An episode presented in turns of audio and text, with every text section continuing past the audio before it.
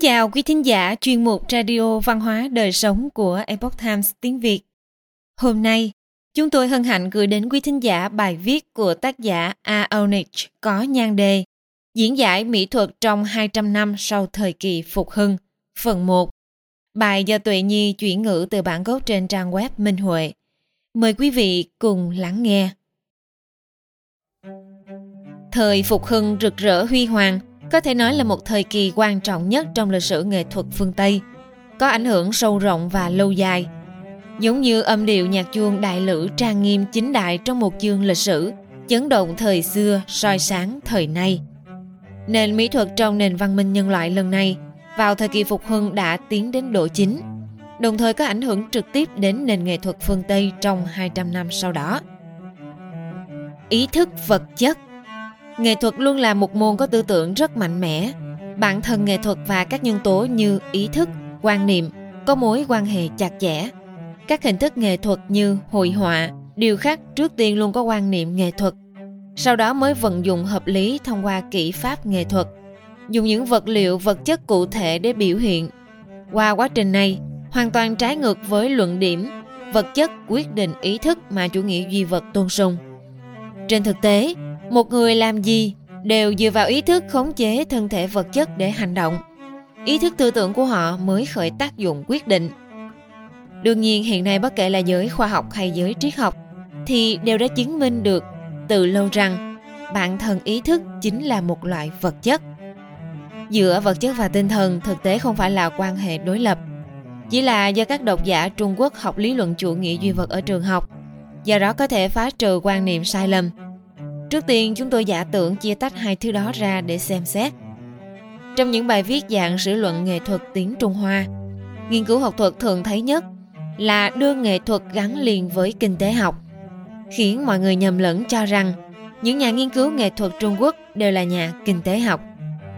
Điều này là có cội nguồn từ quan điểm mở rộng của chủ nghĩa duy vật, vật chất quyết định ý thức, tức thuyết nền tảng kinh tế quyết định, ý rằng từ xưa đến nay, có tiền là sẽ quyết định tất cả. Nhìn từ góc độ lịch sử, lý luận này có quan hệ mật thiết với những tổ chức bí mật cận đại và trật tự tài chính xã hội. Vậy có tiền có thể quyết định tất cả không? Hãy tạm thời không nói trong xã hội ngày nay cũng không có ít người coi thường tiền bạc. Mấy thế kỷ trước thì như thế nào? Rất nhiều quốc gia thời đó có những thương nhân giàu có trong những người bình thường. Bất kể là có bao nhiêu tiền nếu họ không phải là quý tộc hoặc tầng lớp tăng lữ, thì đều không có quyền phát ngôn trong xã hội. Tại sao? Bởi vì khởi tác dụng quyết định ở đây là quan niệm đạo đức chứ không phải là vật chất tiền bạc. Ý thức quần thể của người xưa cho rằng đó là sự tình chân lý của trời đất. Không thể vì một người có tiền mà có quyền phát ngôn ngang bằng với những tăng lữ. Quần thể tu hành tuân theo sự dạy bảo của thần, phật và vương tôn quý tộc quần thể quân quyền thần thụ. Truy về nguồn gốc, đó đều là có khởi nguồn từ việc kính ngưỡng đối với thần. Cùng đạo lý như vậy, muốn nghiên cứu nghệ thuật, nhất là nghệ thuật trong thời kỳ lịch sử mà tôn giáo tín ngưỡng chiếm vị trí chủ đạo trong nền văn minh. Không làm rõ các quan niệm tư tưởng tương ứng, thì khó mà hiểu rõ con đường phát triển của nghệ thuật.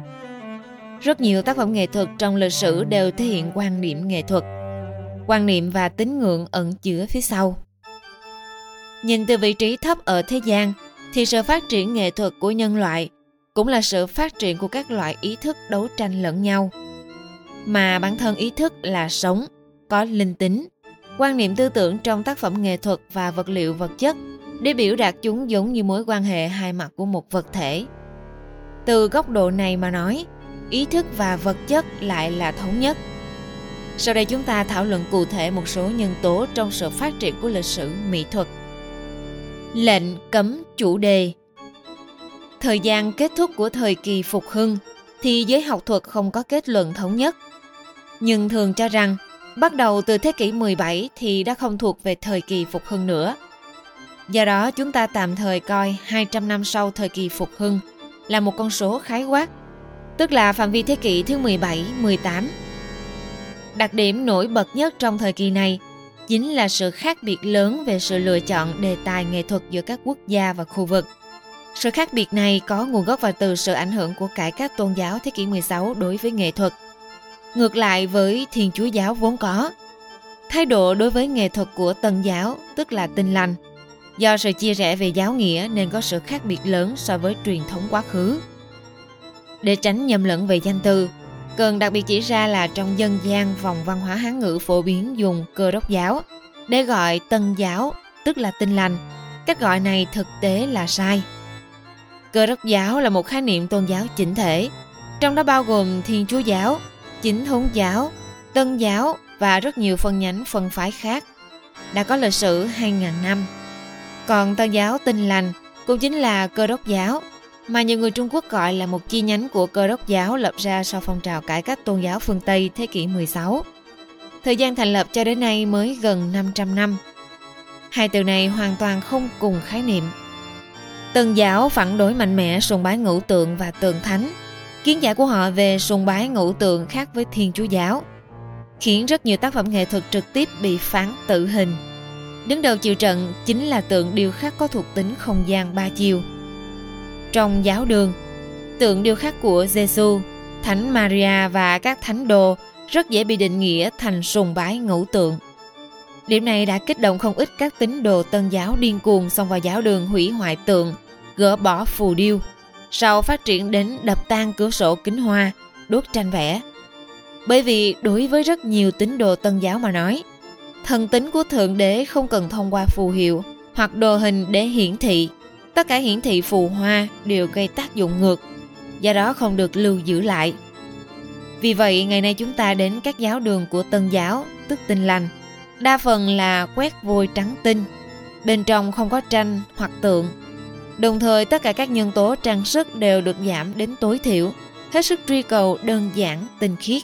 Do đó, mỹ thuật thời kỳ phục hưng và trước đó đều chủ yếu là tranh và tượng tôn giáo.